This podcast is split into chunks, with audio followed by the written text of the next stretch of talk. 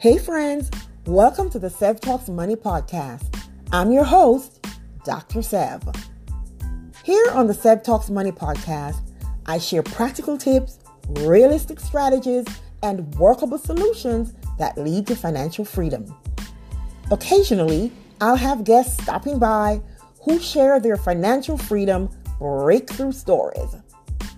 Don't forget to subscribe because you do not want to miss any of the helpful tips and inspiring stories.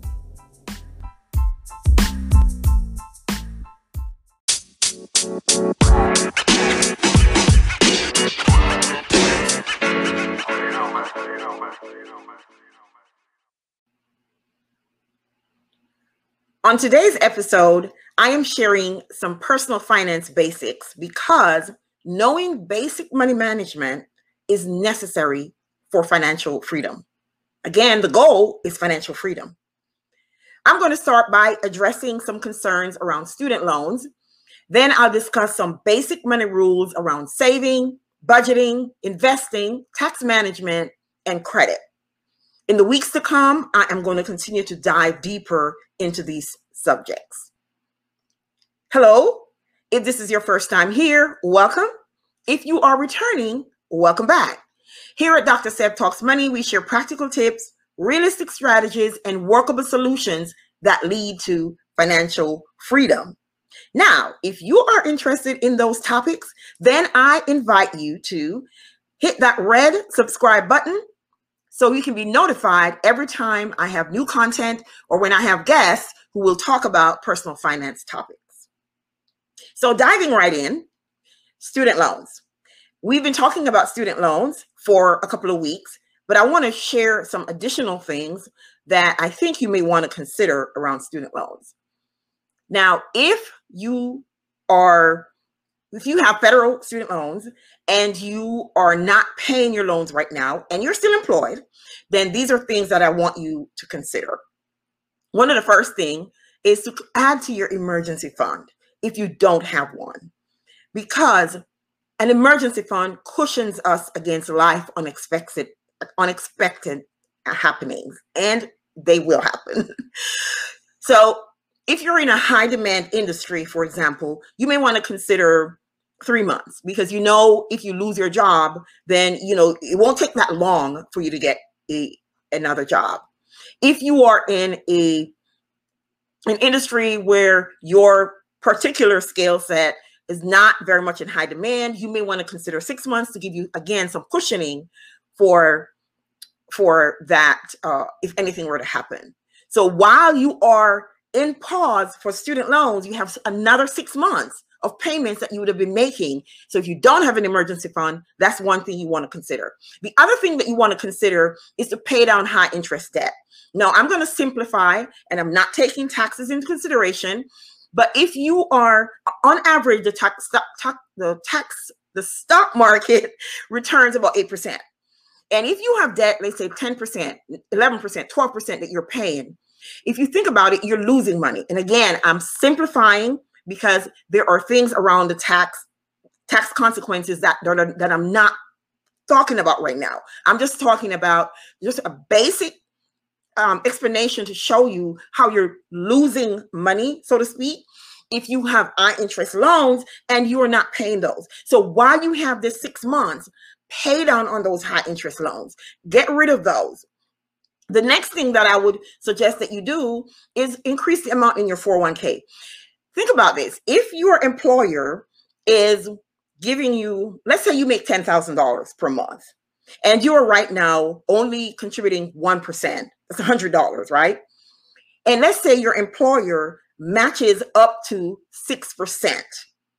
You're throwing away $500, literally, because they are giving you up to $600 based on the salary you're making, which we're saying for this, this example, $10,000 they're giving you up to $600 so that you can invest that.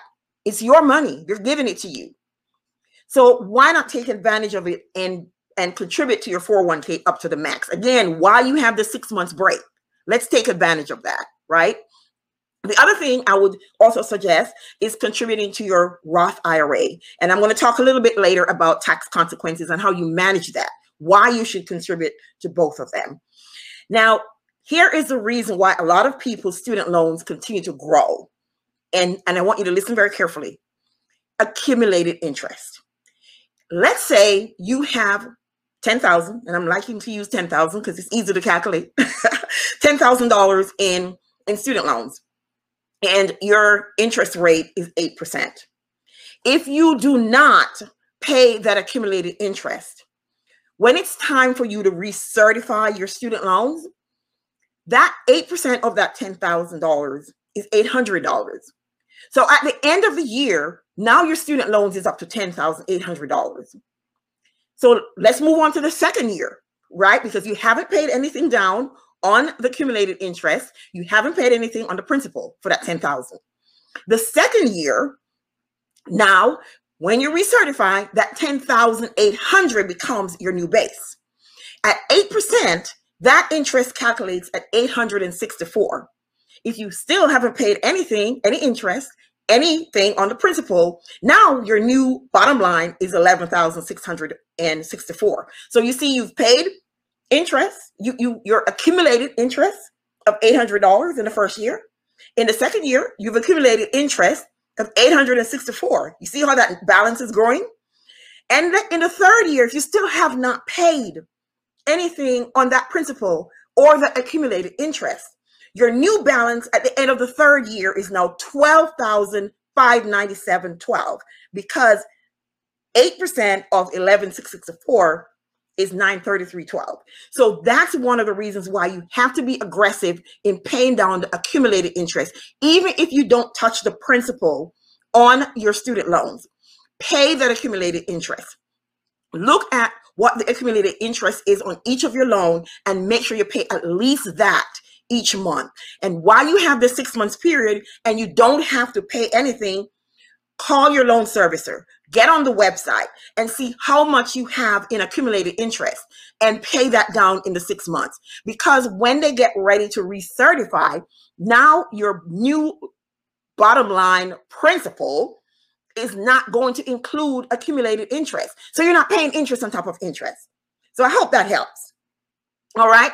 So we're going to go on now to the financial basics. And again, this this today is more like an overview because I have some detailed videos and content on these topics already on the on the the channel but i'm also going to be continuing to dig further into these topics because in order for us again to reach financial freedom which is the goal of this channel you have to look at the basics what are the basics? Why am I saving?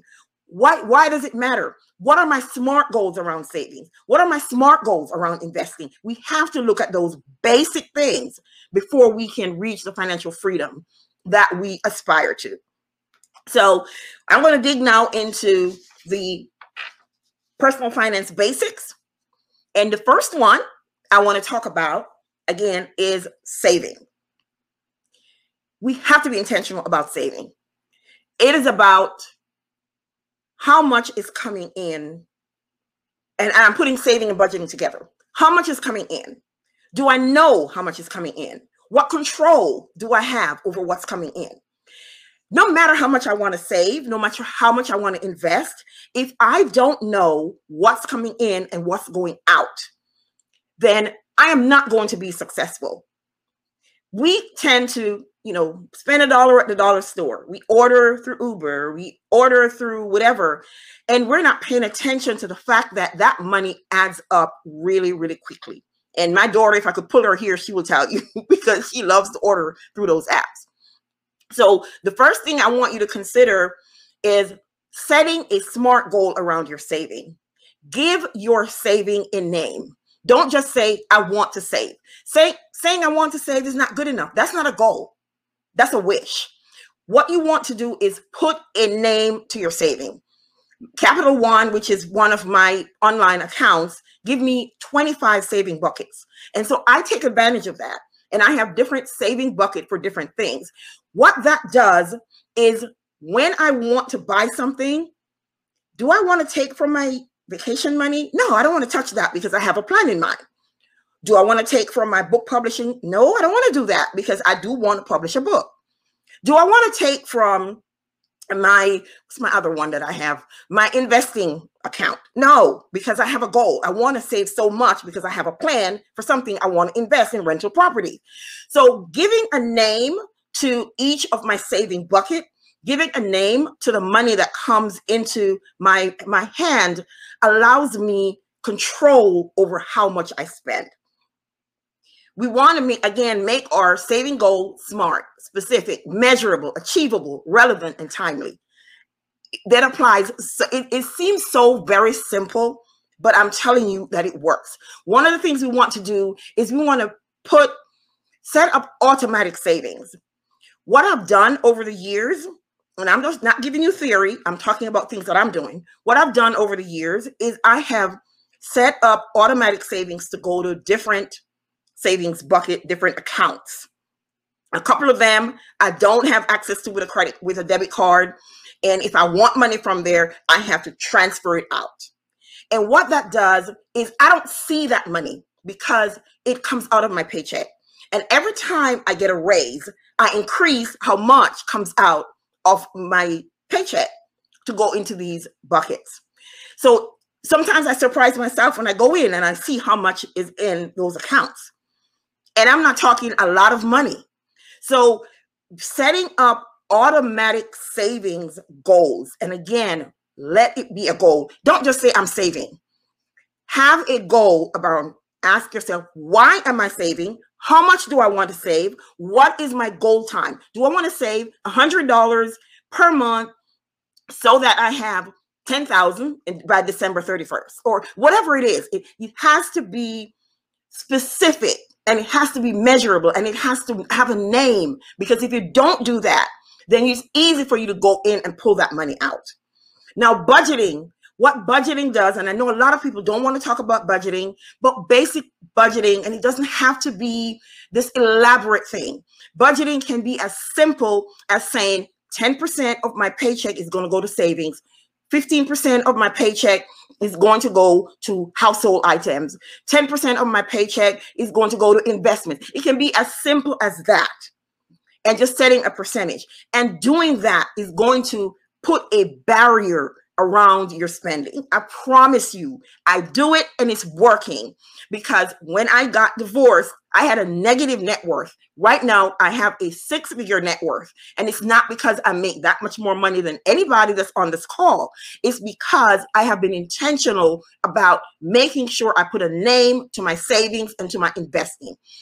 So I invite you to do the same thing and get with a financial counselor, a financial coach like myself, who can help you set up something, look at all your numbers, and help you set up something so you can achieve that. Because again, the goal is financial freedom.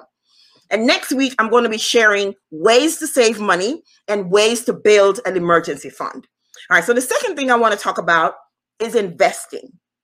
Investing is about making your money work for you.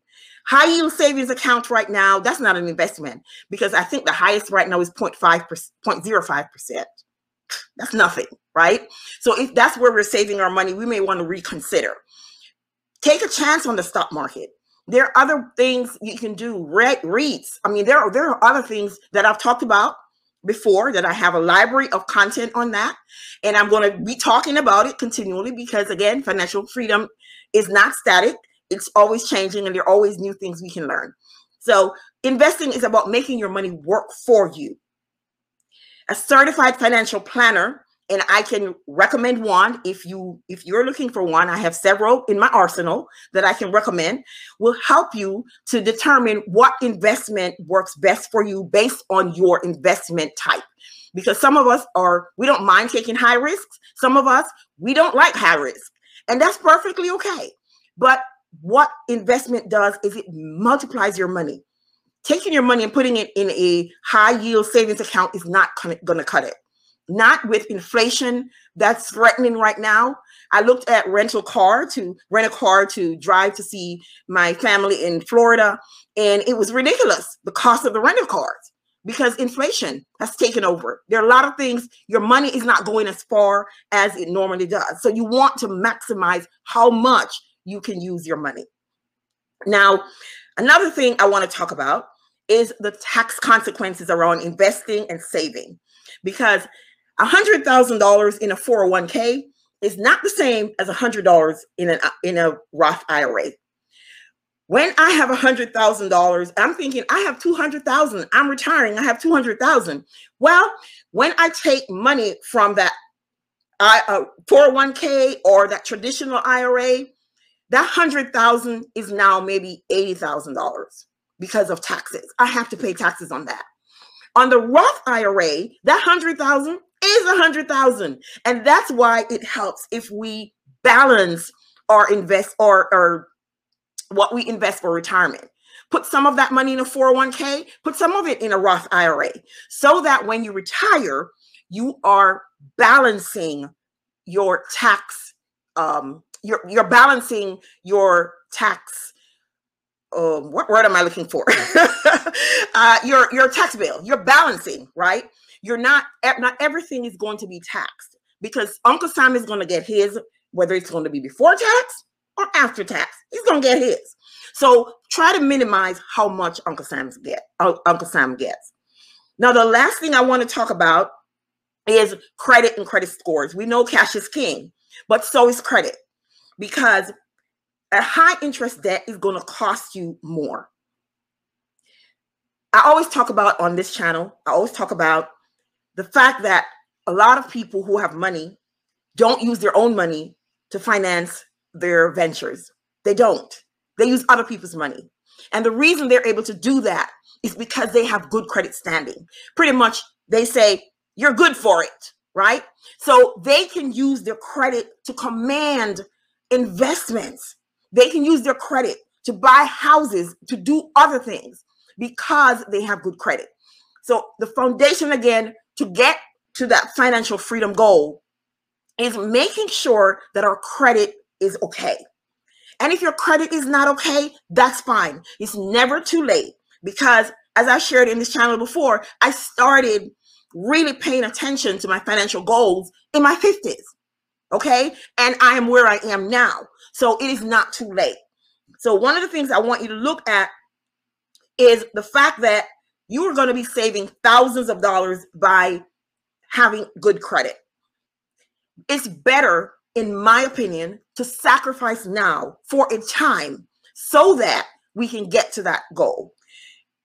Maybe for me, it's not going on a, a, special vacation right now. I can explore my town. I can explore my city. Who says I have to go to Mexico? I don't care what anybody else is doing on social media. I don't care what all the influencers are showing on the beach and all that stuff. I don't know what their, their financial situation is. So I'm not going to be jealous of them. My goal is financial freedom. And in order to do that, I need to make sure I'm in a position in my saving, my budget, the way I budget, my investing, my looking at my tax consequences, and looking at my credit because I want to be able to leverage my credit to take advantage of deals that are around me. Because if you think about it, if you're paying, you know, let's say you have a, a house that you bought for $300,000 and you're paying 12%, well, it's, it's not as high as that, but I'm exaggerating, but just to get the point across, right? so if you're paying 12% and somebody else is paying 5% for that same house, think of how much more you're paying in interest over the life of that loan because your credit is not in order. So I would implore you to look at your credit because high interest debt costs. And it don't doesn't have to cost you if it doesn't if you don't need it to. So let's get you working on your credit. You're buying a house you're buying a car. You want to make sure that you're getting the very best interest rate and that your neighbor is not paying less than you for the same car for the same house okay? So whether we want to or not whether we we are ready for it or not retirement is imminent getting old is imminent. so we need to do what we can to prepare for it. And some of us, retirement and getting old is a little bit closer and a little bit more imminent than others. But whatever it is, we have to make sure that we prepare for it. So, in summarizing, budgeting will allow us to manage our cash flow. It will allow us to know what's coming in, what's going out. And that's key because it gives you control over your money. Your money is not controlling you, your money is not dictating how you live your life. You are controlling how you live your life by managing your money through budgeting, by managing your cash flow. Savings, what savings does, it gives us a cushion against emergencies. We saw how many people, even when the government shut down a few years ago, or whenever it was, it seems so long ago, that people in government with good money, making good money, were panicking because they did not have the cushion. They took for granted that like, it's the government and they were going to have always have good money. They're always going to have good pay. But you can't do that. We don't know how life turns. We don't know what's going to happen. So we have to make sure that we set aside those savings that will cushion us for emergencies. Investing will take our money, the little that we have, and it's going to multiply. It's going to put it to work for us beyond those 0.05 and 0.04 interest rate that the bank's giving us. The bank is taking our money and they are investing it in a myriad of things and they're getting a ton more interest and they're getting good interest rates from the federal you know from the the banking um i can't think of the name of the authority now the banking the folks that lend them money they're getting good rates but they're turning around and giving us 0.4 and 0.5 so drag your money out of that bank and put it in some investments. Okay. All right. And the next thing is just making sure that we manage our tax consequences so that we're not giving all our money to Uncle Sam. Because leveraging credit gives us buying power. We want to take advantage of that. So I hope this has been helpful as a foundation, and we're going to explore these more in the coming weeks. I'm going to have some guests to talk. Again, we're going to be talking about um, index funds and all of that around investments. We're going to be having guests on to talk about that. We're going to be exploring this in more detail. But in the meantime, I have some content that you can already look at in my library. And I hope this has been helpful. And until next time, I will see you next Sunday.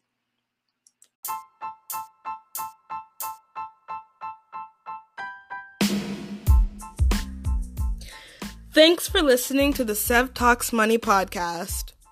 Find us on sevtalksmoney.com, Spotify, Apple Podcast, and many more. See you next time.